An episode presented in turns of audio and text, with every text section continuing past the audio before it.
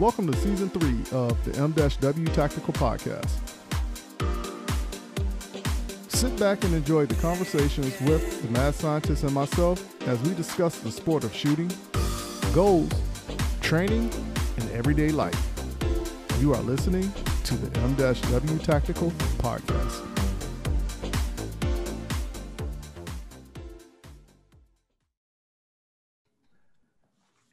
All right, good people. We're at it again. Another installation of the M-W Tactical Podcast. And this week's show is sponsored by the good people at JM4 Tactical.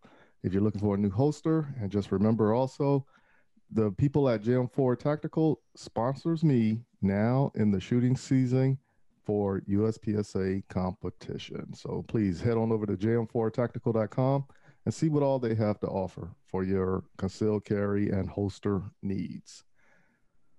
Also, I want to go ahead and give a thank you to all of those who listen to us abroad and in the states. So, whatever state, whatever state you're in, I do want to give you a big thank you for hanging out with the mad scientist, Coach B, and myself, and also the international audience. So, you probably seen it on Instagram that I put a post up and I stated if you want to be on the show, hey, leave your phone number or give us a call between certain hours. That extends out to the international um, audience as well. But I would like to get someone who listens to us abroad and bring them onto the show so we can have a discussion about um, firearms in their country and do a comparison so we can actually hear it firsthand. Um, also, remember the South Carolina sectional is taking place 30 April through 2 May. Registration is now open, and I think the mad scientist wants everybody to come out and shake his hand and take a picture with him. So come on out there to Belton, South Carolina, and enjoy some pew pew things going down range as we do the South Carolina sectional in Belton, South Carolina on 30 April through 2 May. Now, without further ado, I know everybody is waiting for this one. So once again, the co-hostess with the mostest, my man with the plan, the guy who uses gun butter, who says it gives him more alphas, the guy who actually knows how to work machines I never heard of, mm-hmm. the same guy that actually put a front sight on. And I was like, what is that contraption? And he gave me a class on this device. The same guy who actually tuned my magazines the same guy who I nag throughout the day, throughout the night, even when he's at work. So without further ado, my main man, Dave. What's going on, Dave? How's it going for you? hey, Mike. It's going all right. We're back here in 2021, and my intro is getting longer. Yeah, man. Like I said, before you know it, we're gonna have to start like a day before. and without further ado, so um, how's everything been going since the last show? Uh, it's been I've been busy at work, but things been going okay. Oh, okay. Um, so I mean that could be a good thing in a sense of speaking. It is a good thing, yeah. Um, you know, there's a lot of people that are still struggling. Um, happy to be able to go to work every day, have a some work to do, um, but just been busy. Yeah. Um, that same thing happened to same conversation I had with you the other day when I was like, "Hey, just be fortunate that busy is good."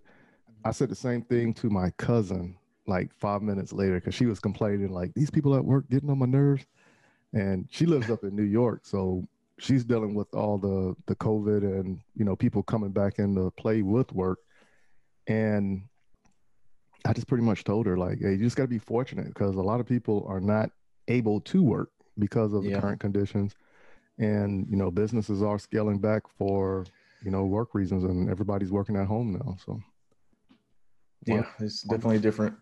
Yeah. So um before we go any further, she made a brief appearance last week.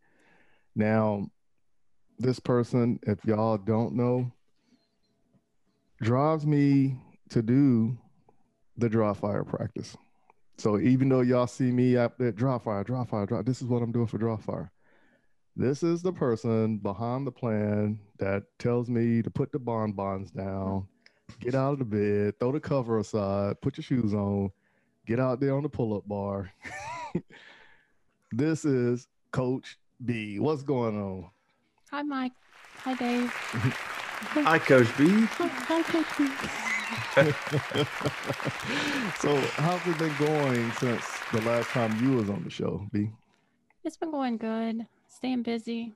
You keep me busy.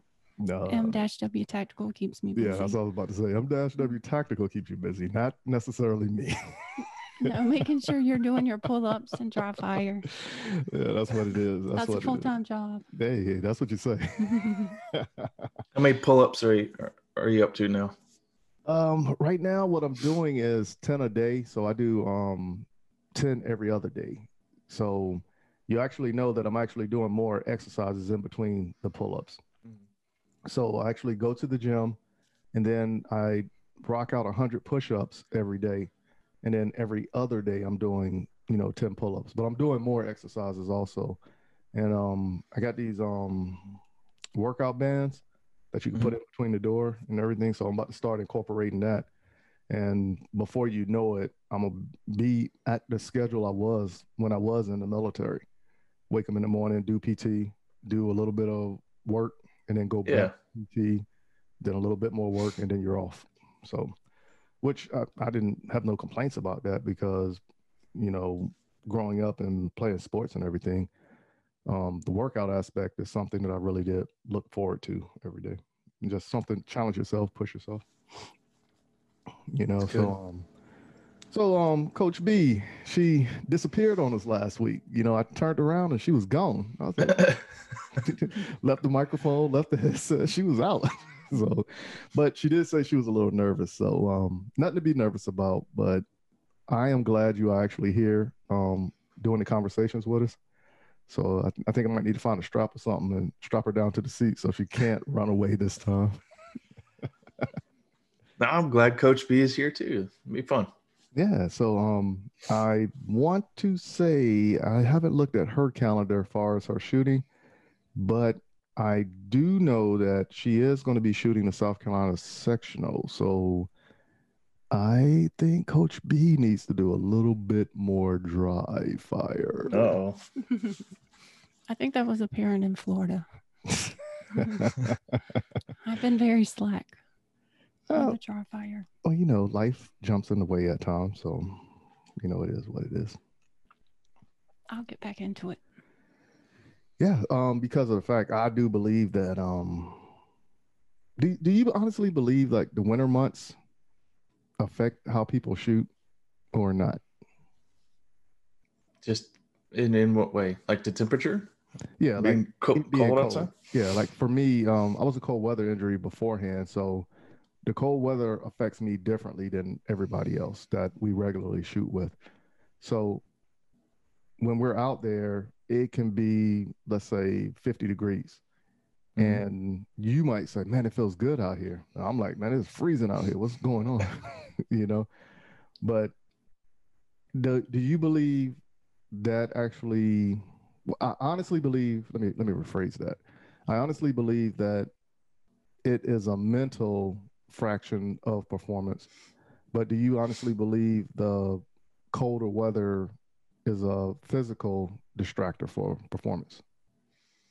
Only thing that I've really noticed that um, has affected me is is my hands. If my hands are cold, Mhm. um, I kind of lose some some dexterity there, and it it can make you know gun handling a little more difficult for me. Uh, other than that, I don't really. I mean, I just you know try to prepare for the cold weather. You got to take you know some extra precautions and what you're doing, and you know clothing, extra clothes, gloves, hat, that that sort of thing. Make sure um, you know even though it's cold outside, make sure you're still staying hydrated. Um, other than that, keeping my hands warm is the main thing. I use those uh, chemical hand warmers um, just so I can maintain my dexterity for reloads and, and gun manipulation, that sort of thing. Right. Um, what about you, Coach B? Do you believe the cold weather um, affects your shooting game mentally and physically, or not? I would say yes, just because I don't have the mental game going because I'm focused on being cold, I guess. Mhm. And So in between shooting, it's trying to stay warm, get warm, and not necessarily thinking about what I'm going to do on that stage and preparing for that stage. Well, I, I, I can relate to that. Um, even like when I was in the military, because, you know, contrary to what everybody believes, it does get cold over in Iraq and Afghanistan. And I remember this one night we had, we was out doing whatever and they, they used to take pop shots at us and they're run off. And it was like I could barely feel my hands, and I'm literally looking and seeing where my hands were and like trying to do whatever. But um I was wishing I had like the hand warmers then, you know, because I was already out of the vehicle for what two and a half hours or something to that effect. So I couldn't like get my hands warmed up. So I do understand about the dexterity and moving. Yeah. But um even like last year when we were shooting in the winter months, we constantly was using the hand warmers. So half the time between Nancy and Steph, they was giving me hand warmers so my hands could stay warm. And then um, Coach B, she actually bought a few packs of them because it seemed like every time I went to the store, I just kept forgetting to get hand warmers. And then all of a sudden, like, hey, I got these hand warmers for you. Like, hey, I appreciate that. So I, th- I think that's something that's um that you got to look at also, you know, in that regards. Yeah, I'll actually um stick one of those hand warmers in the magwell of my gun when I'm not shooting mm-hmm. because of the metal grip.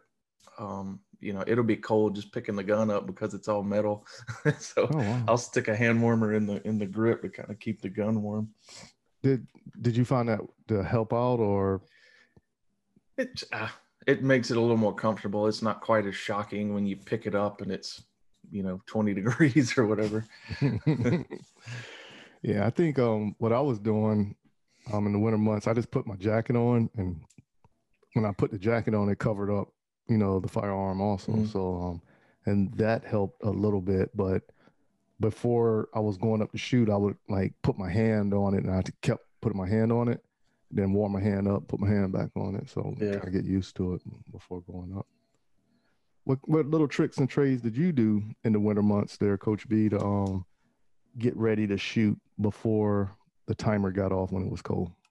I just used the hand warmers, and if anyone on our squad had a one of the little portable heaters, I'd kind of sneak over there and get warm. yeah, I think that's something I I need to invest in also. Um, a little portable heater. Like we, I got a fan that we take out to the range with us when we shoot um, for the summer months. But I, I, think one of those little portable heaters might work, like a thermal cell or something. That's what I've been looking at getting. I said I was going to get one last year, but I never did.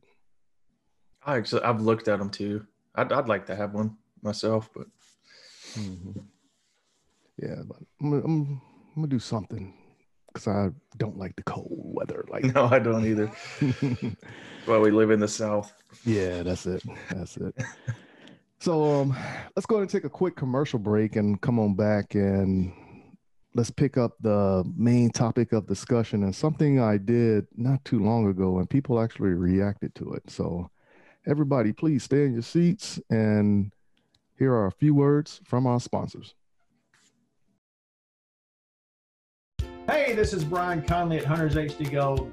If you've never tried Hunters HD Gold, then I challenge you to find me at a match next year. Go to the website under scheduled events, find out where I'm going to be. Come meet me in person and demo a pair for yourself.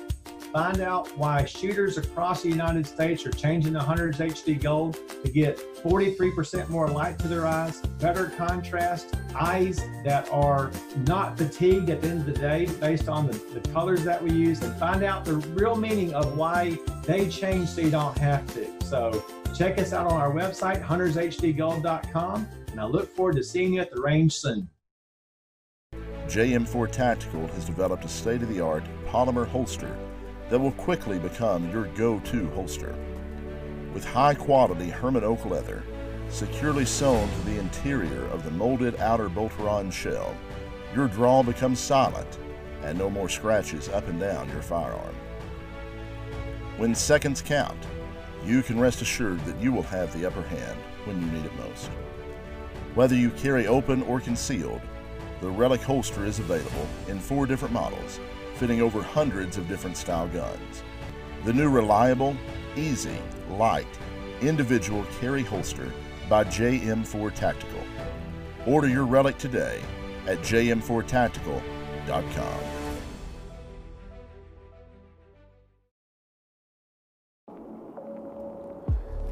What's up, good people? This is Michael Woodland from M-W Tactical, This is Coach B from M-W Tactical. and we are asking for your help with two GoFundMe campaigns that we have started.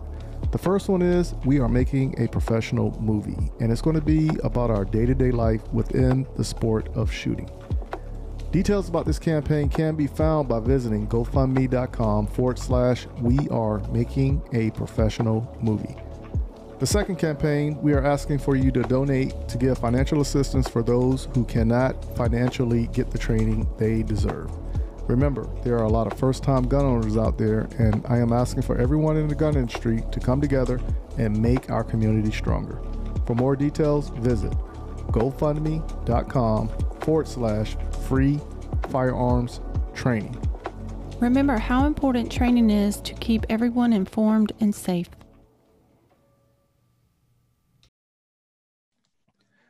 All right, good people, we're back at it again, and thank you for joining us again from the commercial break. And we are still here with the mad scientist Dave and Coach B, who is actually still in the seat. She didn't run off this time, so we're gonna have to give her a round of applause for that one. Um, what I actually ended up doing not too long ago, I put out an Instagram and Facebook post stating that, hey, give me your phone number or give us a call between this time frame or whatever the case may be. And a few people actually contacted me with their phone numbers and stated that they want to come on the show and talk about whatever it is they want to talk about. So the first person who actually contacted me is one of my well, he wasn't one of my soldiers, but we was in the same platoon.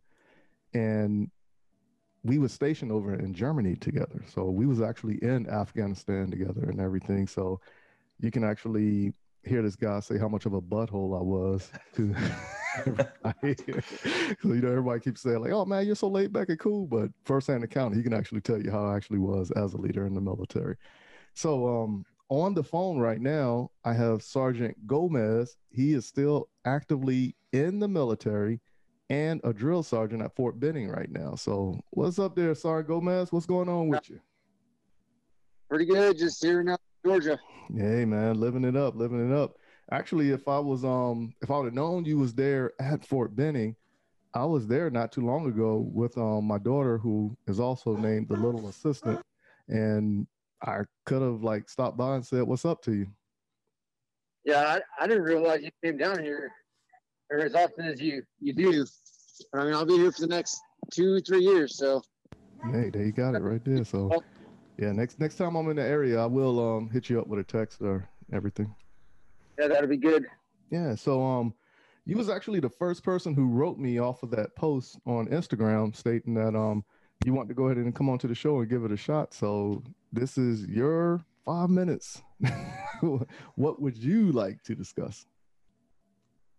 Uh, let's see. So right now, um, how are you managing to continue to train with the ammo shortages? I mean, I understand you do the lot or you do the you do your rehearsals or you do your dry fires, but like at some point, pulling that trigger and getting that feedback from the gun is going to help you, or it really gives you the what you need to improve on. You know what I mean? So, how are you dealing with that? Well, for me, what was taking place with me, as far as my training went, even when ammo wasn't an issue, I was focusing more on dry fire because I felt like everything that was an issue with me for shooting was mental and actually trying to connect the dots. So one thing I've always said, and I didn't necessarily always said it over the microphone or publicly, but probably to Dave and Coach B and other people who I shoot with, my feet work. I, I I know I have to focus on my footwork to move a little bit more fluently to get to where how I want to lessen my time when it comes to shooting. So for me, it was more dry fire practice. And right now, I'm I'm working with someone who is working with me as far as my footwork, so I can actually explode a little bit better and all that. Now, by not being on the trigger as much, I honestly feel the more behind the trigger you are with the live round, you can understand the timing of that firearm better. But even if you not behind it as much, like Dave is behind the trigger more than I am. But by me not being behind the trigger as much, when I actually pull the trigger out of match, it might surprise me for the first, you know, two or three rounds. And then once I back into my rhythm, it's like no comparison again. I'm just into it again. Is that uh so getting that cadence with your gun, you can still do that with a live or not a live, but a dry dry fire? Or No, that no. only work if you're shooting live rounds? Yeah, that's that's only if you're shooting live rounds. Um, everything with dry fire is in between pulling the trigger. You know what I'm saying? So Okay. y- you won't necessarily understand that rhythm unless you're behind the firearm.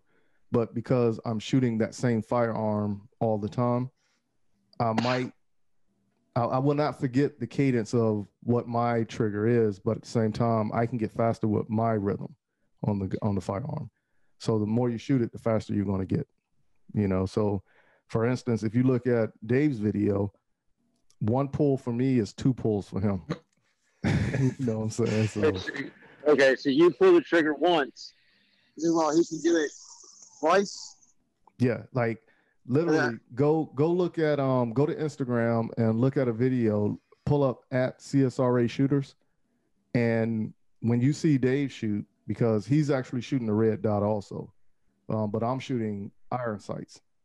So after i pull the the trigger i have to make sure that sight is where i need it to be and pull it. I'm just not pulling it freestyle.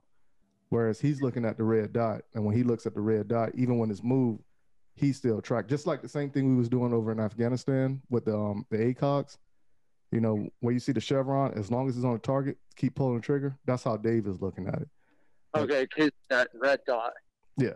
So for me being iron sights, it's harder for me to track it a little bit, especially with the smoke, depending on how the sun is. And there's more into my equation than it is his equation. So you want to jump in on that, Dave? Yeah, so there's um back to his original question. What what I try to do with with you know limited rounds um, and and practice is most of you know gun manipulation and um, stuff can be accomplished in with dry fire. But when you do, there's some stuff you just can't simulate. You can't simulate recoil, uh, recoil management, that sort of thing. That has to be you know practiced in, in live fire. But when you if you take the time and you're going out to the range to practice with live fire, being conscious of your round count and just focusing on fundamentals, I think, um, outside of, of, you know, any other uh, footwork and stuff like Mike was talking about can be done in dry fire. There's no reason really to, to shoot live rounds to work on your footwork when you're, when you're, you know, working on, uh, recoil management and that sort of thing, you know, that's something that has to be accomplished in live fire. That's what I try to focus on when I actually do fire live round live rounds are the things that cannot be practiced in dry fire. Okay, so just yeah, just understanding that you should be working on something or focused on something instead of just going out and blinking like every bullet. Because let's say you got a hundred, you make a hundred round or you shoot a hundred rounds, and every round counts. That's to improvement and not just more of the going out and shoot just because it's recreationally fun, but making Yeah. every round while you train. Yeah, and it is fun, and I wish um, we could still do that and sh- just shoot for no reason at all, other than to just shoot. But um, you know, trying to conserve ammunition and uh, you know still get practice in live fire practice. That's that's very important. Just what you said, making sure you're firing each round and learning from it, um, intentionally practicing something, um, one or two things really at most um, is, is kind of what I try to do when I go out and just focus on you know one or two particular skills, but mostly in just you know basic fundamentals, proper trigger pull, um, trigger prep, um, sight alignment, stuff like that. Do you uh, ever take the time to record yourself, like the camera, and watching the rhythm of your hand, your your posture, and like nitpicking everything? Um, sometimes, yeah. Um, sometimes you can do. Um, you can. I do video review of myself. Um, you know, some a lot of the stuff I post on Instagram and, and YouTube and whatnot. Um, you know, I'm using it mostly to just kind of see what I'm doing and um, yeah, any kind of movement and stuff like that, or um, you know, weird stuff that's going on with with my with my hits on target or something like that. Um, sometimes you can pick that up in a video uh, and and work on it that way. But you can a lot of that stuff, you know, you can do in dry fire.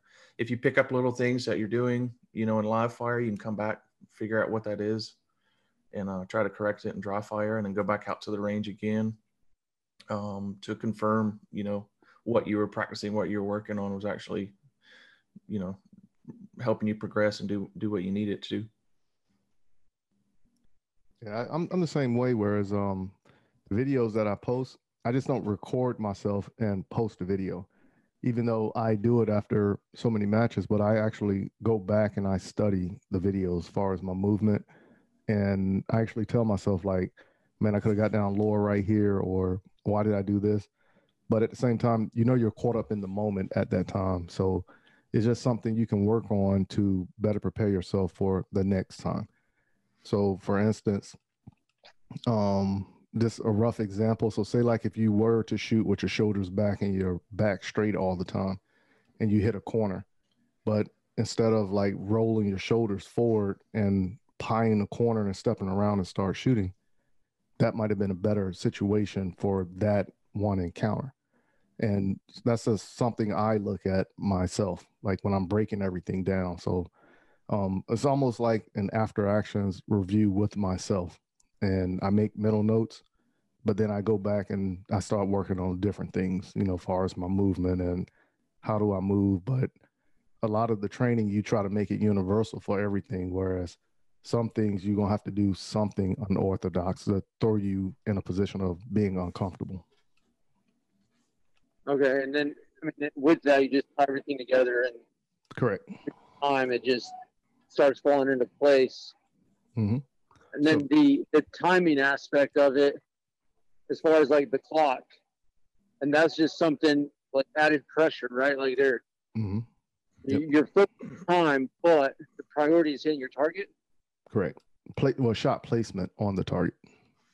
Okay, that makes sense. Mm-hmm you can bust time but still get a good shot and you're okay.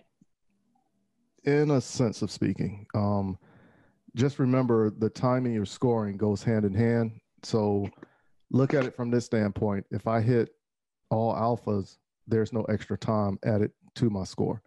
But if I hit a Charlie or a Delta, it adds more seconds to my score. Okay. That's that's yeah. the easiest way to put it for you. Yeah, it's always a balance between the two um, speed and accuracy and and you know you can always go faster you can always be more accurate it's um i don't know it's never going to be perfect because you can always improve on it so it, there's always a balance in there the, generally the faster you go the worse your accuracy is going to be um so you just got to figure out that balance it's a constant fight there yeah. so um hey Sergeant Gomez, um, Coach B want to ask you a question. All righty. So my question is, how was Michael as a leader? Hmm. Uh, so initially, we, you can be we, honest. you can be honest. Yeah, well, I mean, I'm, I'm on the phone, and so it'd be fine. So anyway, we uh we kind of knew about him because he was in another platoon before he came to our platoon. And uh, when he had showed up, we were kind of like, man, we really don't know how to approach this guy because we don't really we don't know it other than what First Platoon had told us. But uh, once he came to the platoon, he was very, really professional, quiet. Um, didn't really didn't tell he was upset until he pulled you aside like that. He was very professional. From what I remember, like it's been almost ten years ago, hmm but I never saw him like acting out. I never saw him uh, disrespecting like higher chain of command or anything. He's really professional. So I mean, that's pretty much it. Okay. He was a, I think he was another. He was like fourth squad leader or third squad leader. I can't remember And- how it was in that platoon because I know in um when I was in first platoon, I think we did it first platoon or first squad was the dismount. First and second squad was the dismount. And I think when I came to your platoon, they did it backwards. Third and fourth squad was the dismounts. If I remember correctly. I can't remember. Each platoon does it differently. So Sounds like you're a good leader. Well, my whole thing was well, you know, like when you're getting on a soldier, they, they call you the butthole because you're getting on them. Well, sure. Yeah, Uh, but my whole thing was um, I never believed in disciplining somebody in front of other people. Right. So if I have a problem with you, I'm gonna pull you to the side, discipline you then, but everybody knowing that I'm saying something to you. But if you did something good in front of everybody, I'm giving you accolades in front of everybody. so every, so you can get your props. That's pretty much what it comes down to. You know. I, I think that's a uh, good leadership skill, um, in my opinion. I like that. Yeah. Well, you know, like um if I was to embarrass anybody, it was out of fun. Like we would joke around because you know we had enough time. We joked around a lot.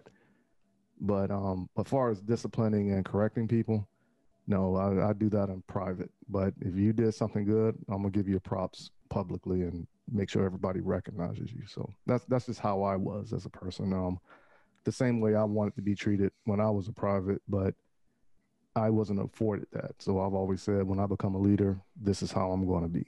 So same way um my dad and my grandparents used to discipline me also. If I messed up in public, they never embarrassed me in public, you know, because di- embarrassing somebody in public, it takes away from you of respect when other people look at you. Yeah. You No, know, I agree. so um, that's how I look at it. So, Sergeant Gomez, you got anything else you want to share with the good people?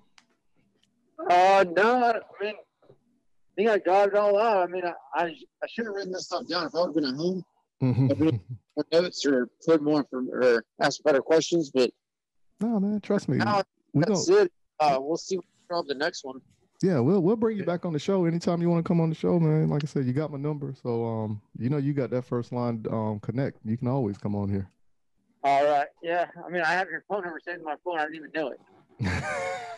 well, it has been a minute since we last spoke, so Yeah. It's been like 10 years, yeah. So, but 2010, 11. yeah, something like that. It's, it's like I said, it's been a while. So, but um, without further ado, man, let me um, let me go ahead and continue with the show. And if anything, like I said, I'll just give you a call back um later on today, or we could just um talk through um text like we did before. All right. Sounds good. Take care and uh, good luck to your team. Hey, I appreciate that. Take care. now. Sergeant Gomez, thank you. Thank you for being on the Uh, show. Yeah, man. So that was um Sergeant Gomez. Like I said, we was over in Afghanistan together, and um, uh, it was a funny story with him that I can tell you about. Um, uh, when we are actually um just us. All right. um, but um, let me see. We can make another phone call if you want, or we can um just push forward with the show. So I I'll let you and Coach B make that decision. Doom, doom, doom, doom. Who, who are we going to call? Let's call somebody. I'm All down right. with it. You want to call somebody? I think that was kind of cool. Yeah, I think it is also. Um, Add something different. yeah. Um, but then too, you know, I like talking with people. So when I was a kid, my brother he used to always joke on me and saying like how I could just talk to anybody. And one thing I used to do was like I would um literally talk to the bums on the street, like the homeless, you know, and just start a conversation with it. Like, dude, you could uh, literally just talk with anybody, you know. It was I won't say it's the gift of gab. I I will say that um once you do that, like start talking to people, um, along that standpoint, it kind of educates you, but at the same time it educates you, it opens your eyes to a different world, depending on how you coming at that conversation. You know, Oh, so, yeah, it could for sure. yeah. I've never had the gift of gab, as Coach B put it. Well, I've always been one who was always looking for answers. So, so let's go ahead and make this next phone call. This person's name is Alex. So Alex actually wrote me on Instagram also and stated like he wanted to come on to the show, but there's a twist with Alex. So he's actually being mentored by our buddy Jay Bill. oh, okay. Yeah, so but the two never met before, so their whole um interaction has been over social media. You know, so let's go ahead and give him a call right quick, like and see what happens. I think this is pretty Hello? long, Hey Alex, how's it going for you? Good. How about you? I'm doing great. This is Michael Woodland with M-W Tactical, and right now you're currently on the M-W Tactical podcast. Awesome.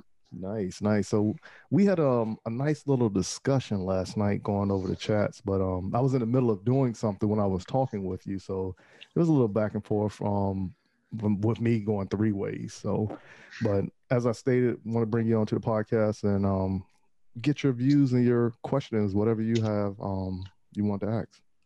Awesome. Yeah. What's up, Alex? This is Dave. What's up? How are you? Good. You? Dude, I'm doing well. Hi, Alex. This is Coach B. Hey, Coach B. Hi. so like you said last night when we was chatting you made the comment that um you are new to the podcast and actually jay bill was the one who referred you to listen to us Oh yeah, he uh he put me out some uh, new p- podcast recommendations about a week Mm-hmm. ago, and I, I listened to one, and then I jumped on yours, and I'm really liking it. hey that's it right there like i said we really Oh, do very cool. appreciate that and we're actually going to be bringing jay bill on in the upcoming weeks. So it's just a matter of getting his schedule and our schedule synced up whereas we can actually make this happen. Now you actually also stated in that same conversation that um, he is actually helping you mentoring you through shooting from a distance and it has worked for you. So do you care to share like how's this communication process between you two going is it over zoom or is it phone call or through social media Yep. Uh, Jay and I started communicating back back in November over Instagram when I followed Jay forever on Instagram since I first listened to him on the Modern Samurai Project podcast when uh, Scott Jedlinski had him on. And Jay, you know, as most of us should know, is uh, he lives up in Maine. He runs a goat farm essentially with him and his wife, and he's building a house. He's raising a young kid. So I asked him, Jay, how do you put 100% into whatever you're doing? Because he seems like he's split a lot of different ways with what he's focused on, but he's still performing at the very top level in carry optics. Mhm. He's like, he told me with winning in mind. So he was nice enough to send me his copy, and I actually got to read it, and then we discussed and talked about a lot of things, and he's helping me with my mental game and my uh, self-image a lot. Those are those are huge things. Uh, Mhm. those are those are great. It's um, I think, and I don't know what Jay said um about that, but yeah, I think being able to just I don't I don't know mental management. I'm sure you know um that was discussed, and I think that helps me um at least stay focused on whatever I'm doing at right at that time uh, without uh you know letting distractions come in um, take me away from from whatever it is that i'm working on at the moment uh, it's not easy when you're being pulled from every other you know all different directions Mhm. and it really helps like for me now that i've got read the book and kind of put it into practice it's being able to compartmentalize my life and be like if i'm at work i'm at work that's all i'm focusing on or if i'm with my family it's what i'm doing or Mhm. I'm in my dry fire session. I try to stick to staying in the dry fire, but with that, I also compartmentalize my dry fire into smaller sessions to keep me focused on my dry fire. Yeah. Yeah, I was I was that same way. Like when I was overseas, um, when I was overseas, I only focused on overseas. I didn't care about anything that was going on in the states. It was okay. I'm over here. This is where it is. So, Mm-hmm. you know, so I can actually relate to that. And everything else, like you said, is a distraction. So, if you're doing dry fire, if your phone rings, do you answer the phone or do you just continue to dry fire? Absolutely, and I'm pretty bad. I can't I can't answer the phone in dry fire, but both of them they don't get the same amount of uh, attention if you do that. Correct. Yes, it's more of a distraction because, like I said, the mental aspect of it is um, it pulls you away, and now it's something else you're thinking about, whatever just happened, and you know it, kind of messes up your mojo. hmm Most of my dry fire takes place um, at the wee hours of the morning, so no one calls me because no one else is awake. so I don't have to worry about the phone ringing at 3:30 in the morning when I'm practicing. Yeah, that's that's a great way to look at it. I might have to. well, I don't know. I don't like waking up early. So. Oh no, waking up that early is not on the is not on the block. it, it took me a couple months to get used to it. Now it's just part of my routine, but it was Mhm. a conscious decision I made, um, mainly because, well, because some of the distractions. I thought that I would come home from work in the afternoon, you know, have a couple hours to to work on things and and you know focus on dry fire, and it rarely did it did it work out the way I planned in the afternoon. There's always stuff going on for me in the afternoon, stuff coming up, you know, throughout the day that would interfere with my dry fire plans. So now I get up before anyone else is awake. There's no one there to interfere uh, with my dry fire and I can give it, you know, the full attention that that I want. Mhm. And Mike Woodland isn't calling me, asking me questions at 3:30. You might now. well, I'm, I'm like I I said, don't- he's not one up. Likes to wake up that early. All right. So, um, is there anything else you want to share with the good people about your adventure in shooting? Because you said you are a C class shooter in carry optics. You just started Mhm. shooting in September. So, what is your actual setup um, before we actually depart? So, what is your red dot and what is your firearm? My CO firearm is a Glock 17 Gen 5. It's the MOS model, and I'm actually running a Trijicon RMR RMO6, so it's a 3.25 dot with a CNH weapons plate on it. Hmm. I Classic. wouldn't know. Yeah, I don't know anything about this. So I was going to ask Dave if he could. Yeah, Yeah. that's that's a seems like a perfect setup. It's an inexpensive way to get into carry optics. It sounds perfect. Nice, nice. You can you can spend twenty five hundred dollars on a CO gun if you want to, but I don't know that it really help you shoot any better. Yeah, it's uh, not really necessary, right? All right. So Alex, what I'm gonna do is I'm gonna go ahead and um lock your number into my phone and um I will be calling you back on future episodes and just get your input and things that you want to talk about when it's related to shooting. Awesome. I, that'd be sweet. Hey, all right, I do appreciate that. So thank you for coming on to the show. Yeah, thanks, Alex. Nice to meet you. Yep. Yep. Nice to meet you guys, and thanks for having me on. Hey, you're more than welcome. All right. So um like I said, I, I do like this this little feature, new feature that we have Yeah, where it's actually Something different. with the the listeners. I, I love it. I love it. so um going forward with conversation, you know, USPSA, they're actually starting a new division in a sense of speaking with two gun and it's going to be a, a handgun and PCC. And in June, they're going to have the two gun PCC nationals. So I didn't Mhm. know anything about this until what, two or three days ago. And when I read up on it, I'm like, okay, is this going to be a match that's going to be by itself? Or can you actually incorporate it with a regular USPSA match? And it's going to be different. Yeah, I heard Mike Foley, the USPSA president, talking about something that they were working on last year. He didn't say what it was. This was the first time you you know we've heard about the two gun. Uh, what, what do they call it? Two gun nationals? Is that what they're doing? Yeah, well, they calling it two gun PCC nationals. Okay. Yeah, so um, I guess they're still working on a name for it, but when before I got into the competition circuit in South Carolina, going to the various places that we frequent all the time, in North Carolina, two gun was very big like three years ago. And like two or three times a month, you can find a match in North Carolina that was doing two gun.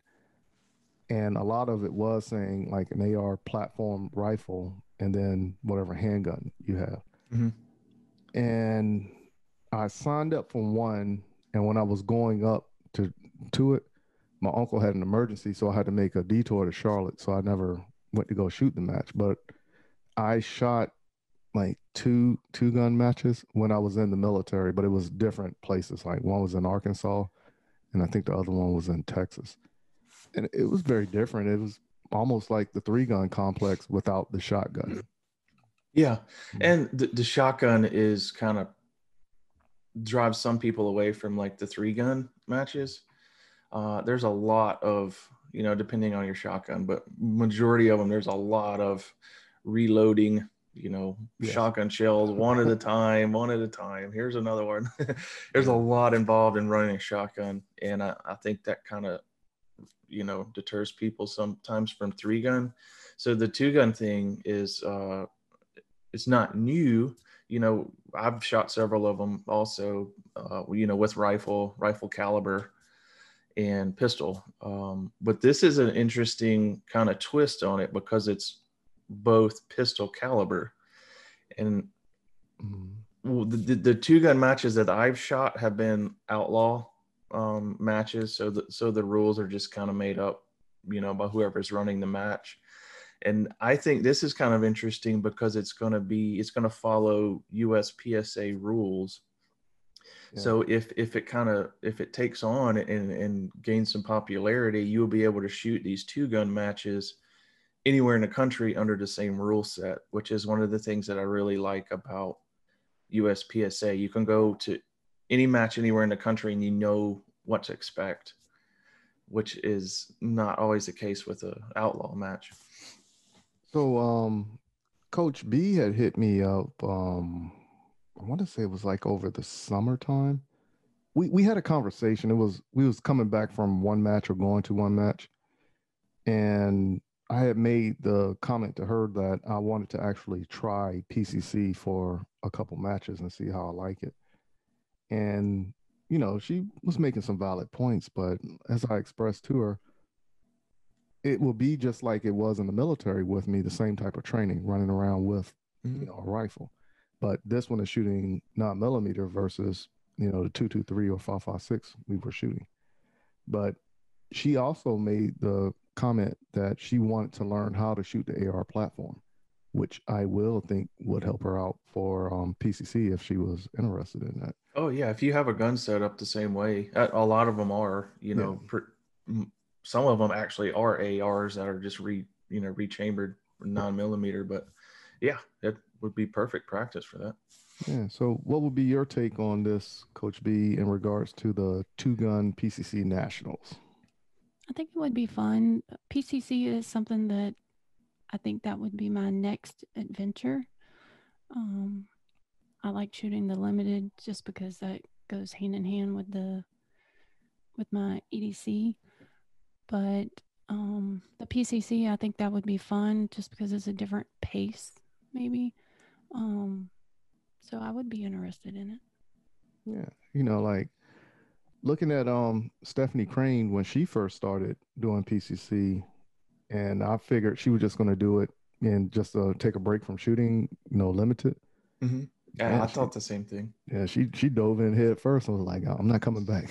She really started to enjoy it, and uh, that's I think it's great. Whatever it is, you know, whatever division you're shooting, if you're enjoying it, that's going to keep you know bringing you back.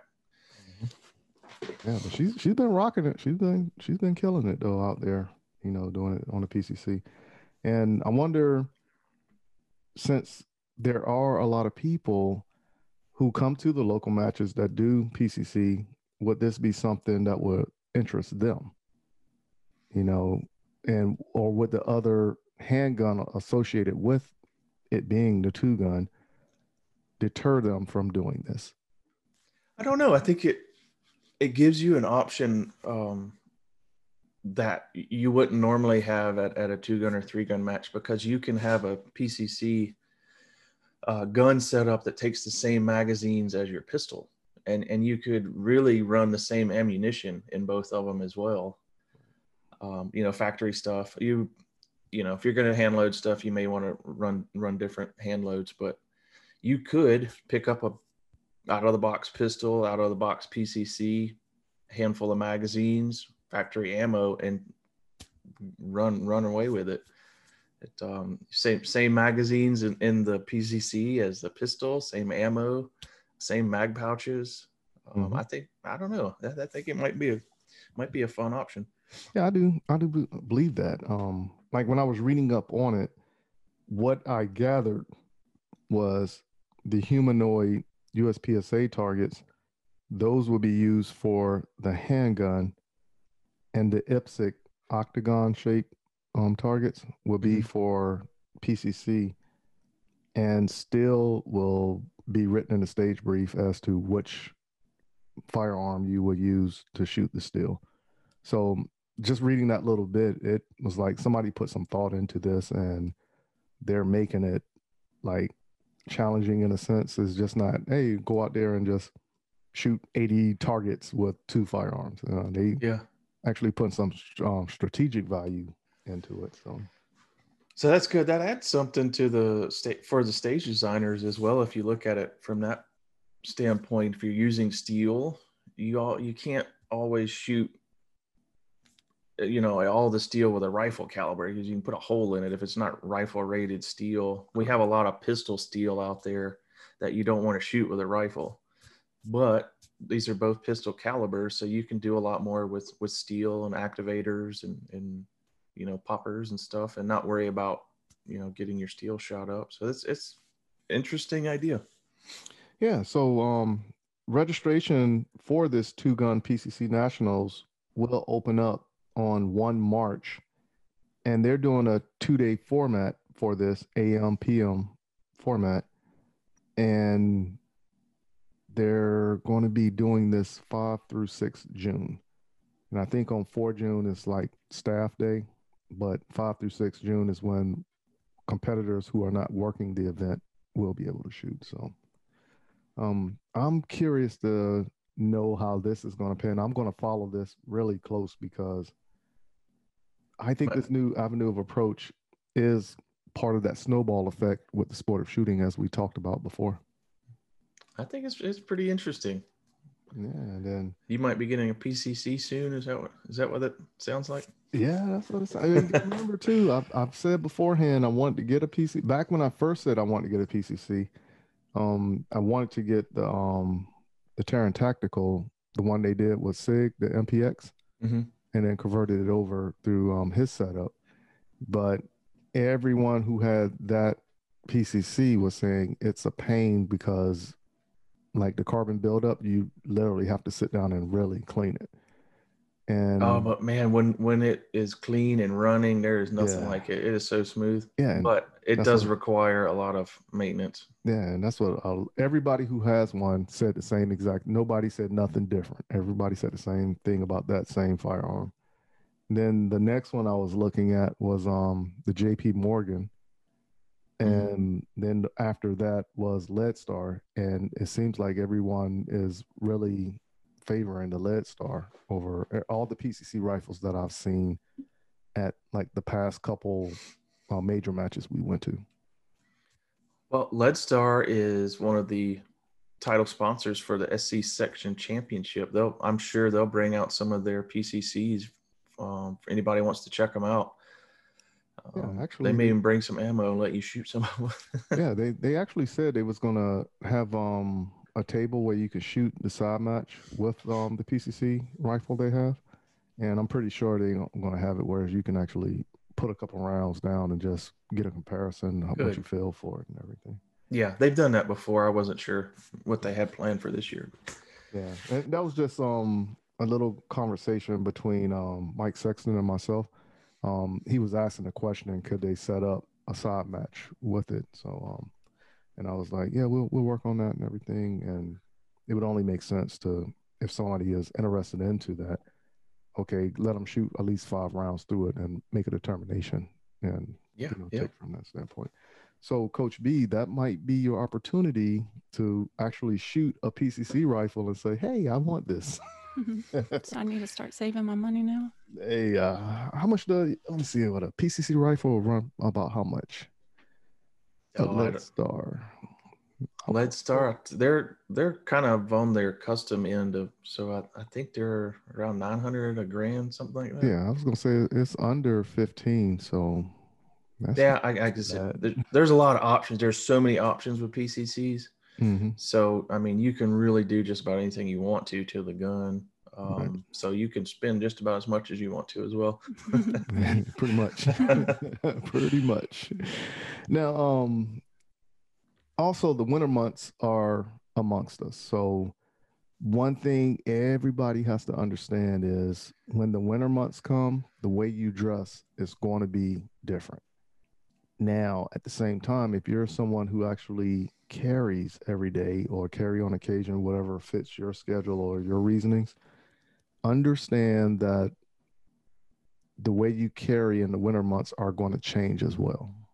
You know, so just something to be cautious about. Um, remember, you might have a jacket on now, or a thicker sweater, or you know, layered pants. So you might change the option of the way you carry, or if you always carry appendix carry, you might carry outside the belt, but your jacket is covering the firearm now. So something to keep in mind and just remember however you decide to carry just make sure you practice and you are aware don't be someone who only practices appendix carry and now because you're layered up you decide to put your holster on your hip outside the waistband and now when something happens you're grabbing for the appendix Yeah. and you forgot that it was on your hip so Guns in a different place. yeah get get that repetition in and um you know how that goes for effect speaking of you know how you actually carry um we never had a female we asked this on the show about because everybody always carries appendix carry or on their lower hip somewhere so coach b do you carry your firearm in your purse in any way or how do you carry if you want to share that I I would say I never carry in my purse, um, just because one, I don't really like carrying a purse, but whenever I do, I usually carry appendix, um, just because that seems more comfortable to me. Um, I think with my clothing options, you know, whatever I'm wearing for the day, if I can't carry appendix, then I will carry my purse but my fi- firearm is always in a holster and clipped in a certain spot in my purse. Hmm, okay. Well, you know. It's good. I've always, I mean, women, you know, generally have more considerations uh, as far as concealed carry goes um, because of, of clothing, you know, different clothing options and stuff. I was always curious about that. A lot of, uh, you know, women I've talked to about carrying, they, they do want to carry in their purse. And I think it's great that you don't typically carry in your purse. Mhm. I would much rather have the gun on my body, on me, Right. um, a lot of the times a purse is a target yes. for for you know thieves uh purse snatchers or, or or you know whatever someone runs up behind you snatches a purse now they've just disarmed you also Right. um so I, it was nice to hear that you don't normally carry in a purse Yeah, and that's that's something that um I've always told people that if you were like at a restaurant and if you're somebody who puts your purse on the ground or behind a chair, somebody grabs your purse, not only do they have all your information and what money you have that's in the purse, credit cards or cash, that firearm is in there also, you know. So pretty much everything that's essential to you is now in the hands of somebody else.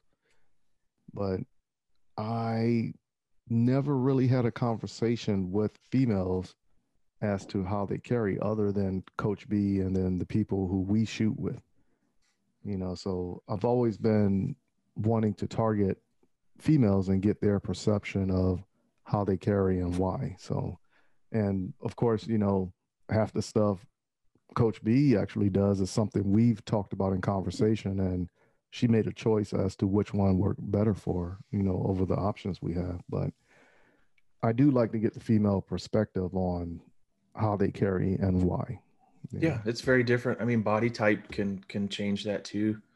Um, you know everybody might not be able to carry appendix uh, just might might not work for them but there there are a lot of options out there so um, definitely need to explore them make sure you, you get what's right for you something that's comfortable, even though, you know, carrying a gun is not really supposed to be comfortable, but it will help ensure that you do carry it um, if you do have a little bit of a more comfortable option.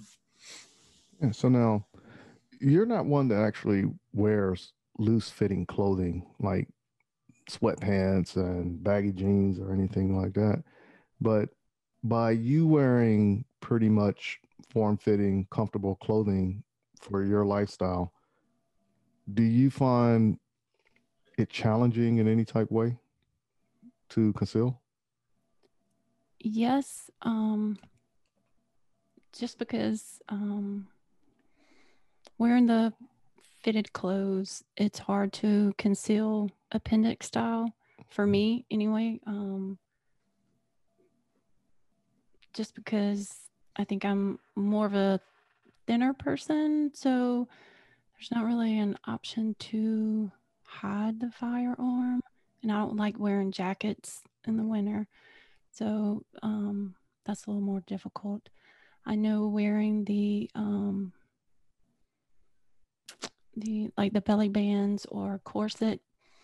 I have one, but honestly, I haven't used it. It still has the tag on it, just because um, I tried it on and just, you know, putting the firearm in and pulling it out with my body shape, it just seemed a little awkward. Um, and maybe it's just something I need to practice with. Yeah.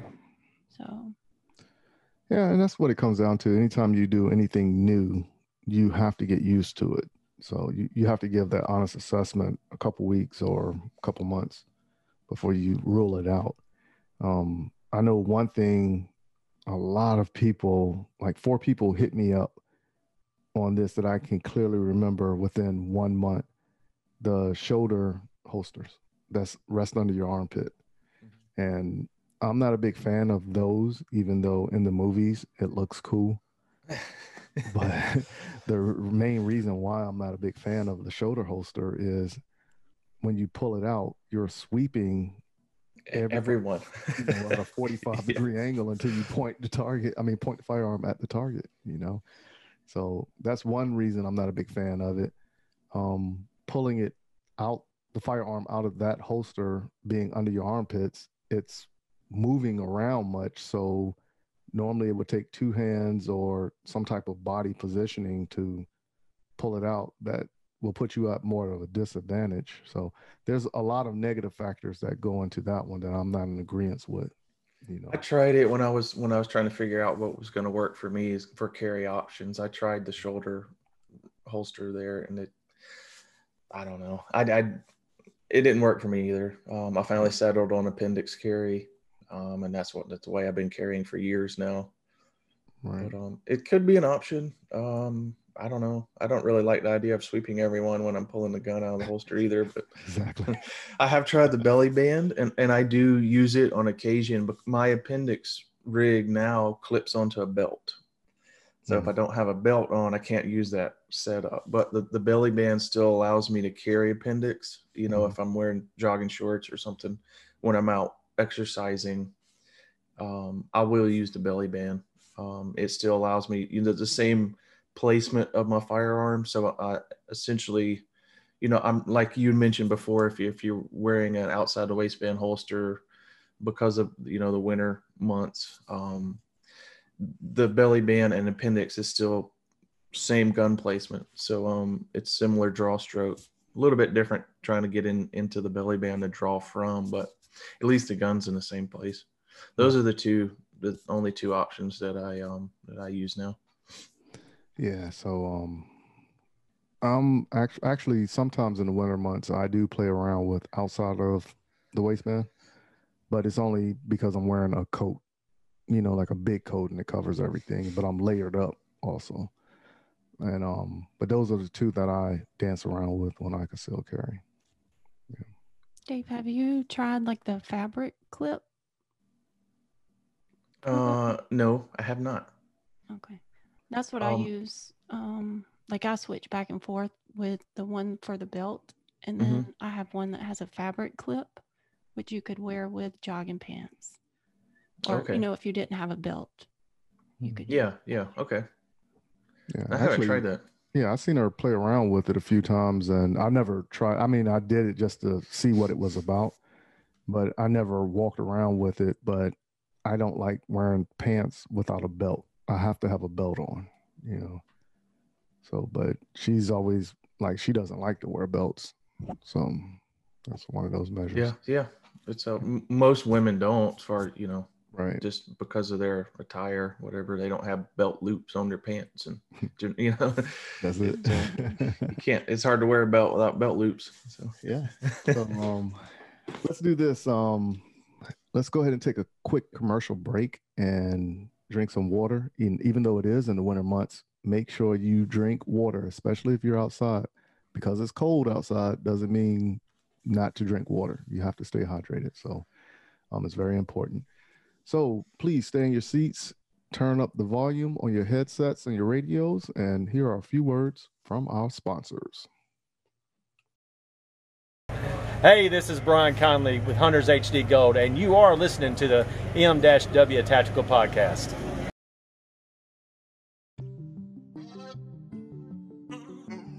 What's up, good people? Thank you for taking the time and listening to the M-W Tactical Podcast. Please go visit the M-W Tactical store at www.m-wtactical.com forward slash store and help support our efforts by purchasing a shirt or two.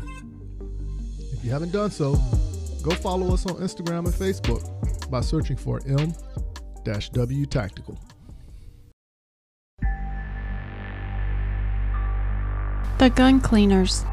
Our solvent is, I think, second to none. Our lube is second to none. Our lube's heavier than water, which is just a huge thing. People don't really put a lot of thought into that, just how huge that is to have on your gun, especially with concealed carry. The gun cleaners. Oh yeah, most definitely. You know, you're going to sweat a lot of the other lubes off. With ours, it'll stay there. The gun cleaners. and maintaining the quality of the process, the quality of the end result is another. And you guys are able to do both with the process that you have there.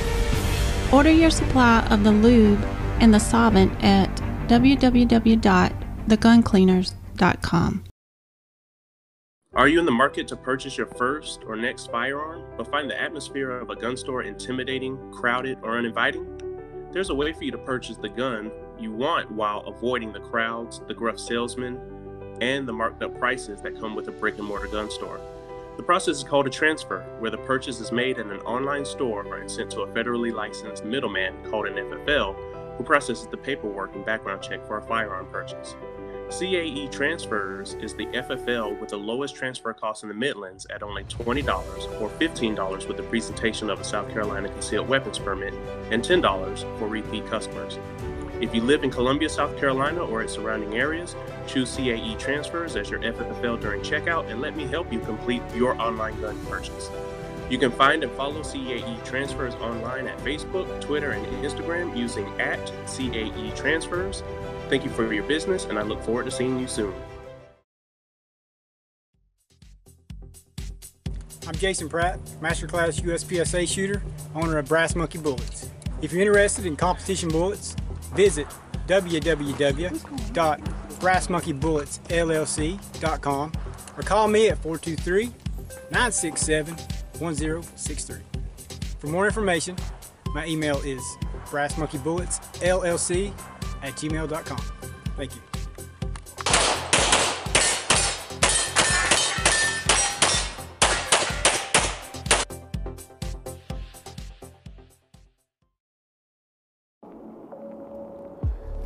What's up, good people? This is Michael Woodland from M-W Tactical, This is Coach B from M-W Tactical. and we are asking for your help with two GoFundMe campaigns that we have started. The first one is we are making a professional movie, and it's going to be about our day-to-day life within the sport of shooting. Details about this campaign can be found by visiting gofundme.com forward slash we are making a professional movie. The second campaign, we are asking for you to donate to give financial assistance for those who cannot financially get the training they deserve. Remember, there are a lot of first time gun owners out there, and I am asking for everyone in the gun industry to come together and make our community stronger. For more details, visit gofundme.com forward slash free firearms training. Remember how important training is to keep everyone informed and safe. All right, good people, we're back at it again. And this portion of the show is when we actually do the interview portion. So, this person is a friend of Dave and myself, and he shoots, you know, around the same matches that we shoot in the area in South Carolina and Georgia that we frequent all the time. And there was a few conversation points that you know, Dave and myself made, whereas I am looking to go into carry optics. I just don't know much about carry optics, so it is still a research portion for me. But this person, ever since I've known him, has been doing carry optics, and his improvements are remarkable in a sense of speaking. So, without further ado, I want to welcome Eli to the M-W Tactical Podcast. What's going on, Eli? Hey, Mike, how you doing? all right, all right. um, you are one that, of course, you speak to Dave probably about as much as I do, but you actually go to the range with him a little bit more because, like, I use Dave as a reference point with anything for shooting. You do the same thing. I'm taking it. I do absolutely. I, I asked him a lot about dry firing, uh, improvement in speed, transition, and and I've improved a lot just by applying the things he's taught me and just running the drills uh, at home and dry firing. So it's it's been working out great. oh, okay, okay. So now let me ask you, why carry optics? Because you know, like a lot of times when people first come into shooting, if they don't know, they normally tend to go to like production, but once you do it, then it might lead to limited. But why carry optics for you? So I I had a Glock 19 with just a RMR on it, and uh, I was I carried that gun, and I said, you know what, let me let me go try to shoot a match with it. And I went to Pinetucky, and uh, I'm a big big fan of red dots on pistols. Uh, same with red dots on on rifles, and uh, I found carry optics to be uh, kind of my my home in USPSA, and uh, and I just stuck with it. I did I did shoot limited for maybe a month, and uh, I was like, no, I got to go back to carry optics. the red dot is is so much fun. Um, whatever it's on, I think it it's, is. it's my favorite sighting system there is, man. It's it's it's the reason that you know it brings me back. I like shooting a red dot. It keeps keeps me coming back. But you have definitely um, grown uh, leaps and bounds with your with your shooting and uh, competition shooting. Um, just over the last like six months, man, it's been it's been a lot of fun to watch. Um, everybody's taking notice of it too. Um, it's it's been Thank good. you. yeah, like that the last match we shot at um MCRC that you did, and I was watching you shoot that stage that had the three little steels in front of the no shoots. And like you pretty much cleaned out and smooth. And I was like, oh wow, Eli really did stuff the game up a little bit. Like, I get it. I like it. And to, and honestly, it's and I mean everybody's uh, hurting from the ammo shortage. So I've upped my dry fire a lot. And uh, when I first started shooting, I thought, you know, I can just get better at matches. And then talking to David, he goes, no, you you got to put in the work every night. You know, dry firing, doing different drills, and um, what I started doing too is looking at my videos and picking one thing for a week to work on, and uh, see if I can improve at the match, and then figure out what I did bad at the match, and then just start working on that again every week. So uh, it's, it's dry firing. yeah. So obviously, how much dry fire do you actually do? Uh, I try to get at least three to four nights uh, a week. Uh, some, sometimes I'll be able to do it every night. Uh, sometimes with work, it goes down to maybe one or two nights. Um, but I, I started realizing that if I could just walk into the room, my little gun room, dry fire room, and fire for 10, 15 minutes, work on one thing, it's, it's, it's better than trying to do an hour session uh, every day. Yeah, I, I agree with that one because when I first started doing dry fire, I was trying to knock out like a two hour session at one time. And I probably did it the first two or three days of doing it. And then when I was like, okay, I'm gonna look at this as exercising. You don't have to exercise for an hour straight. You can break it up and get the same results. So um, yeah. what I would actually do is like 30 minutes here, 30 minutes there. and I just break it up in chops. it's know. it's hard to uh, stay focused. I think. Yeah. For yeah. two hours and then working on dry fire, it's hard for, for me to stay focused on dry fire for an hour at a time. Mm-hmm. But breaking it up into small sections, I think it, it allows you to stay focused on whatever that particular thing is that you're working on, and then you're focused the entire time. Um, you know, even if it's just 15, 20 minutes. Right. Absolutely. Eli, where do you see yourself in shooting? Uh, I I shot carry optics for the longest, and I, I, think I'm gonna I'm think I'm gonna stick with it uh, for for the future. Um, I really want to make uh, master and carry optics. is kind of kind of my goal. Um, I I know I need to work on um, kind of the getting faster. I know everybody says that, but it's uh, maybe just more a little smoother in, in my shooting, in my flow. Uh, talking to David at some matches, uh, some pointing out where I can cut down some time that I'm not doing anything at this stage. But I think I'm going to stick with carry optics for the longest and uh, try to. The goal is to make master and then start to be able to be competitive at the level two matches, uh, not just at local matches. Right do you see open in your future? We tried open. Uh, tried open uh, Pinetucky over the weekend. How'd that go? I did. It, it did not work out very well for me. No. I shot. I shot open. Uh, uh, David let me borrow one of his guns, and you know, because open is a big investment. It's a huge investment. Mm-hmm. Uh, and I, I asked David. You know, he said, "Well, shoot one of my guns before you put all that money in. I, I, thought it was going to be very similar to Carry Optics. It, it was it was quite a bit different. Um, so I I thought about Open, but I, I think Carry Optics. If uh, I don't, I'm not a big guy on maintaining and cleaning every single ma- after every single match. Uh, so I think Carry Optics might be a little bit more forgiving. now, so. when, you, when you said that, um, when you compared the two, Carry Optics and Open, what was the big thing that you found to be the difference between the two, other than the size of the firearm? I, I think how the the the red the red dot works in relation to the gun. Uh, I went back and watched a lot of my videos yesterday, and I was shooting uh, the red dot as if it was on a carry optics gun and not on an open open gun. I think you you got to be a little bit faster when you're shooting because the dot doesn't move as much as, as carry optics.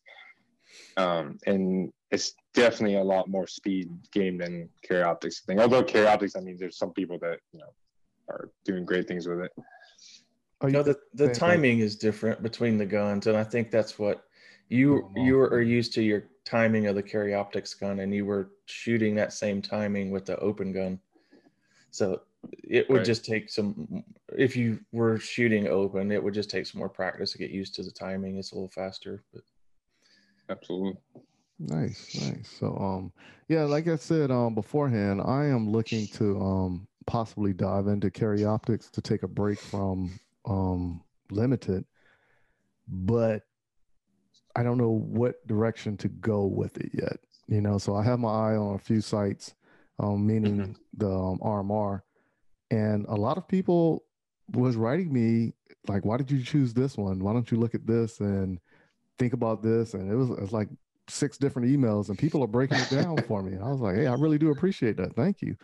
Um, but once again, that goes back into the community of everybody sharing the knowledge to possibly make your venture that more pleasurable and to make you a better shooter overall. So and that's one thing I do like about the shooting community, how everybody is willing to share the knowledge of what they know and what research they've done to alleviate somebody spending thousands of dollars Mhm. before they actually okay um, i don't want to do open but carry optics is going to be where i want to be at Uh, absolutely. I I kind of I have some friends at work that asked me to come out to their first match, and they asked me, you know, what should I buy, what gun, Uh, and I always my my answer is always come out with whatever you have. If you don't have something, let me know. Uh, just come out, and and a lot of people are gonna let you look at their gear, check out their guns, safe table, even let you fire their their gun. That way, like you said, instead of dumping a lot of money at first, you know where you what you want to do. So it's it's definitely some of the friendliest people and some of the best friends I've made shooting this this sport. right now um you said that your firearm is a glock that you shoot carry optics with That that's the that was my first match uh, That was- that I shot with. I, I shoot with the uh, Sig uh, X5 Legion uh, with a Trijicon uh, SRO as my red dot. Okay, so now that brings forth the next question being how did you make the determination of what firearm to put the red dot on or did you just say okay I like this firearm and I'm just going to put the red dot on it? Uh, so I, I was shooting with my CZ P10F a few matches, and then the Legion came out, and uh, and honestly, it was it was an impulse buy. Uh, with the the gun store that I that I go to, he he messaged me. He goes, "Hey, I got a Legion," so I said, "Let's do it." I picked it up because I saw a lot of a lot of uh, people shooting the regular X5 and doing well with it in competition, and uh, I'm a big guy on keeping my firearm stock. I don't replace triggers. I don't replace anything. Uh, and then the Legion came out almost almost ready for competition without having to change anything on it. So now I I understand what you said about keeping everything stock for like for me like back in the day when I used to buy a vehicle, the first thing I usually would do was change the rims, tint the windows, put a system in the vehicle. right. Now today when you buy a vehicle, you don't necessarily have to do all that because Right. the industry caught up with the trend. So now all you really got to do is tint the windows, you know, and Right. beforehand you ain't got to do that. You just hit a button and the windows will tint, you know, in the next Yeah. generation cars. So, um, what is like for me? I was the same way when I was into firearms until I sent off my Smith and Wesson and had some custom work done to it. And when I got it back, the trigger was a lot smoother. So now I am more open to doing custom work on the firearm if I feel it can help my performance. So, what is your determining factor to only keep it stock, or is it more mainly an investment, or just your intake? What what would it be? Your reason? Uh, to me, I value reliability over over anything else. So to me, if if I think that my my firearm is extremely reliable the way it is and it's not holding me back, I would rather keep it stock to guarantee my reliability over putting aftermarket parts. And I'm sure a lot of aftermarket parts are probably just as reliable, even more reliable. But uh, t- to me, just keeping it stock and running it the way the way it was, and um, I don't I don't think it's it's holding me back. I sometimes I like to put a different trigger in it, but then I say, you know what, it's it's, it's just fine. Gotcha. I got you. So it's boring. well, I mean, if it works for you, it works for you. You know what I'm saying? Like, um, for instance, um, when I got my STI, and when Dave was watching me shoot, he was like, "Yo, I think you're ready for a lighter trigger." And I was like, "Okay, let's do it." And mm-hmm. I didn't know what the poundage was, and before you know it, I was getting DQ'd. yeah, so I, I was wrong. I'm sorry. so then I, then I, was like, "Hey, uh, we need to do something here." And then um, he put a heavier trigger in, and I got real accustomed to that heavy trigger. And then when we went to like um, a 2.5 pound trigger, what after what seven eight months of the heavy trigger, and one match, I was like, oh Lord, it got away from me. but, you know, it wasn't a DQ, but I actually picked it back up and I was more cautious about what I was doing. Now I'm at a point whereas I feel more confident with the 2.5, you know, so nice. yeah, so I, I can understand what you're saying um, about that as well. I don't know what stock means. I can't understand that at all. I just, I, I want to do everything I can to the gun. I don't know. I, I, just I have fun playing around with the guns and, and changing stuff and trying different stuff. That's just me. Um, well, you know, um, have to do that. Coach B actually shot a, a carry optic firearm uh, last summer, I think it was. We was at the Taco Commander's house and we was doing like a little practice session, and one of another friend that was out there shooting, he was looking to sell his CZ and she actually shot it. And I thought for a moment she was going to be like, oh, I want to go carry optics. But what was your experience shooting that um, carry optics there, Coach B? I really liked it. Um, it was fun. I could see doing that. Um, I think kind of my thing is is I like shooting limited just because it it all goes back to my everyday carry. Um, so mm-hmm. that's a lot of the reason for me shooting is to keep that practice and to be able to carry and know that I'm ready if need be. Um, but I, I think carry optics would be a good alternative between that and PCC. I think I'm kind of rocking back and forth at some point to try either one of those. Um, so one day I may have to borrow someone's carry optics and just try it. No, I got you on that one. Um, I can't remember what his setup was, but I do know the handgun was a CZ, and I didn't shoot it. But when she shot it, I was like, okay, she's gonna want to go carry optics now. So, but she didn't. And then before you know it, that's when she bought um, the edge that she got, and I was like, hmm, interesting, interesting. Yeah. So um. So I understand that wanting to keep it the same is if you're looking for uh, practice, you, um, that's some on a gun that's similar to what you carry. I've just now made the move to put a red dot on my carry gun. Mm-hmm. Um, after I've never, I mean, I love red dots. Um, been shooting competitively with a red dot for years, but I never had one on my carry gun. Um, I didn't want to have to deal with the electronic part of the red dot on a carry gun. I wanted to just be able to draw the gun and have it ready to go. Um, but now there's some, you know, some new technology and some red dots that that allow the shake awake and the auto off and auto adjust mm-hmm. and, and stuff like that that have given me a little more confidence in, in carrying one. So now I have a red dot on my carry gun as well as a competition gun. That's it. So, um, but e, uh, Eli, do you actually um, do you actually do EDC? I do. I do. And I have a red dot also on on my uh, everyday carry, uh, and I recently added one uh, to the one that I have right now. But I've been carrying a, a 19 with an RMR for a long time and uh, I switched switched guns, and I also got a red dot on it. And it, I can definitely see how shooting carry optics would help with with your firearm to be, you know, the most proficient with it as you can. Right. Now, I remember when Carry Optics first came around and when more people was getting into it, when they would pull the firearm out, it would be like a three second delay before they pull. everybody else who was like a little bit more seasoned, they would start joking the newer person saying like, "Yep, you don't draw fire," because you know they're sitting there looking for the dot. They're moving the you know the Yeah, up. It's and pretty evident. They start moving their head around and trying to find the where where's the red dot.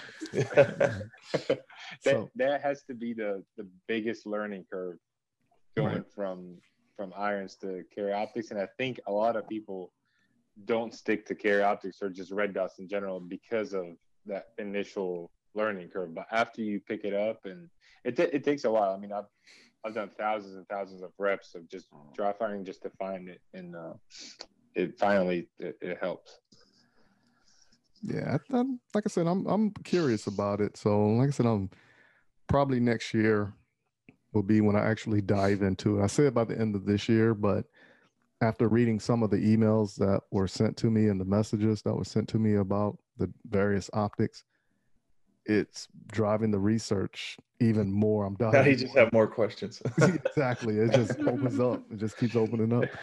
So for every everybody who sent me um, a message or an email, I really do appreciate it. Trust me, I've read them all, and it's driving me to like, okay, let me go back to the drawing board. Now I'm asking more questions, like you stated. you, you just get to buy two whatever you get you get to buy two of them or three so Eli's bought all of them. I've I've went through a lot of red dots last year, and then this year, I finally settled on one. And but I'm looking to buy a backup because I think that's one thing we carry optics. You always need a backup. Now you said the one that you're using is a Trijicon. Trijicon SRO.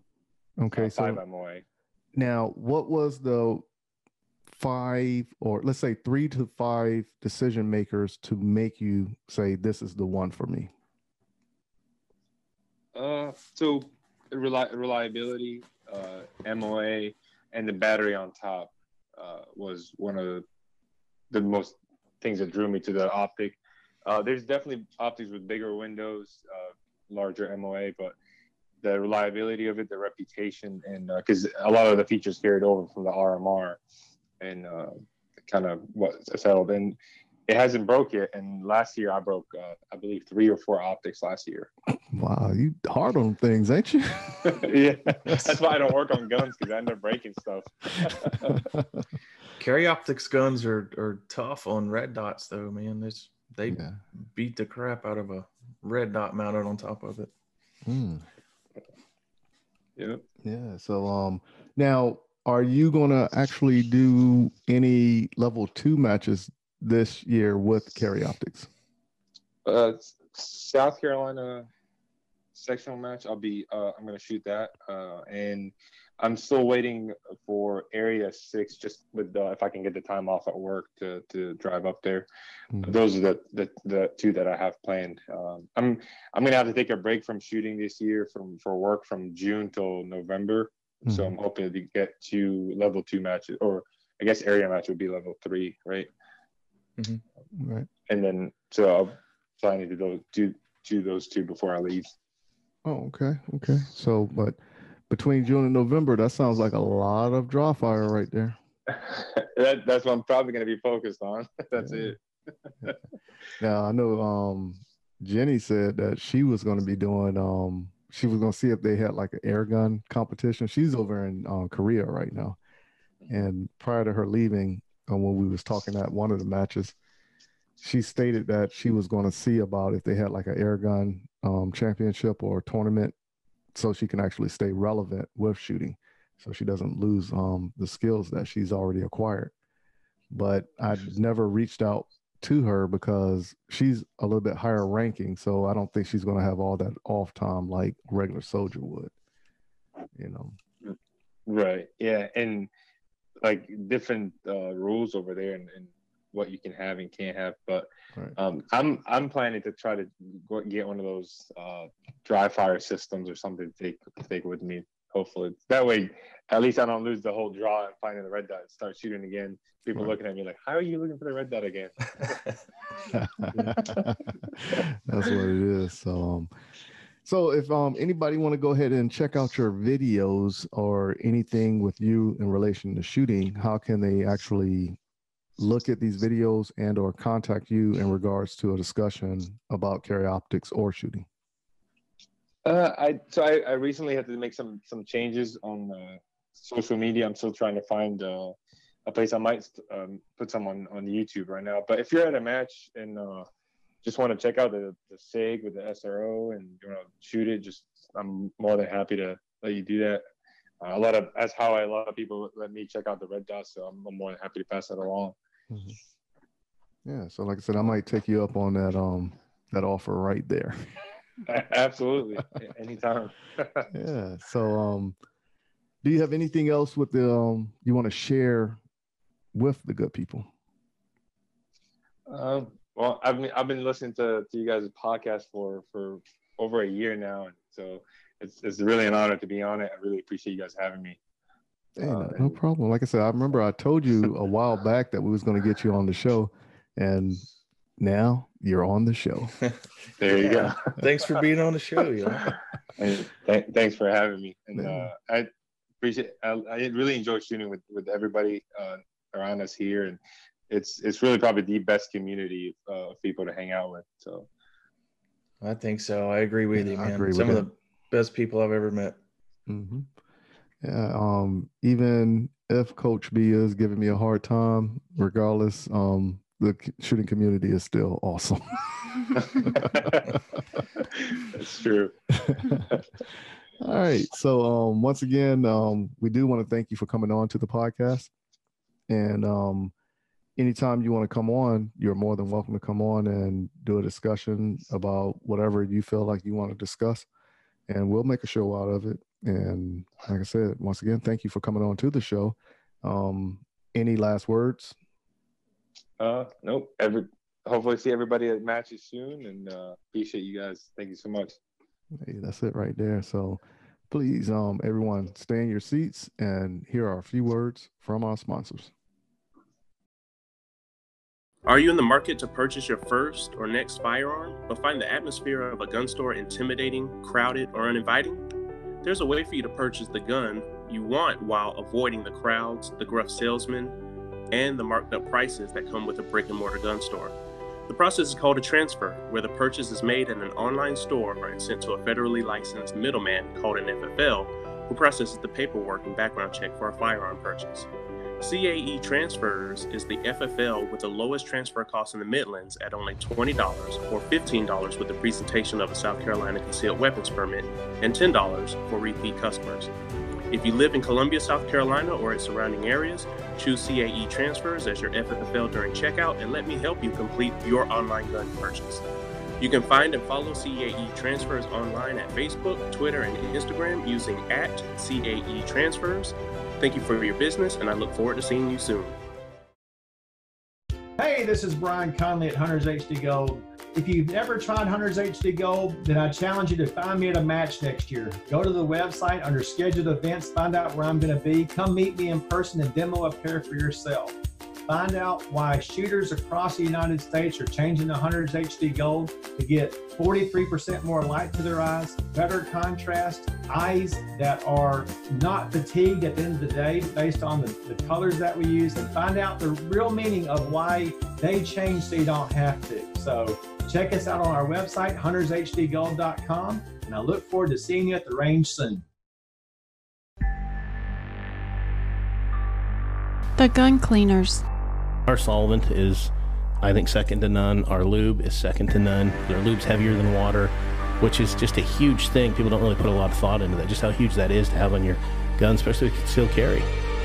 The gun cleaners.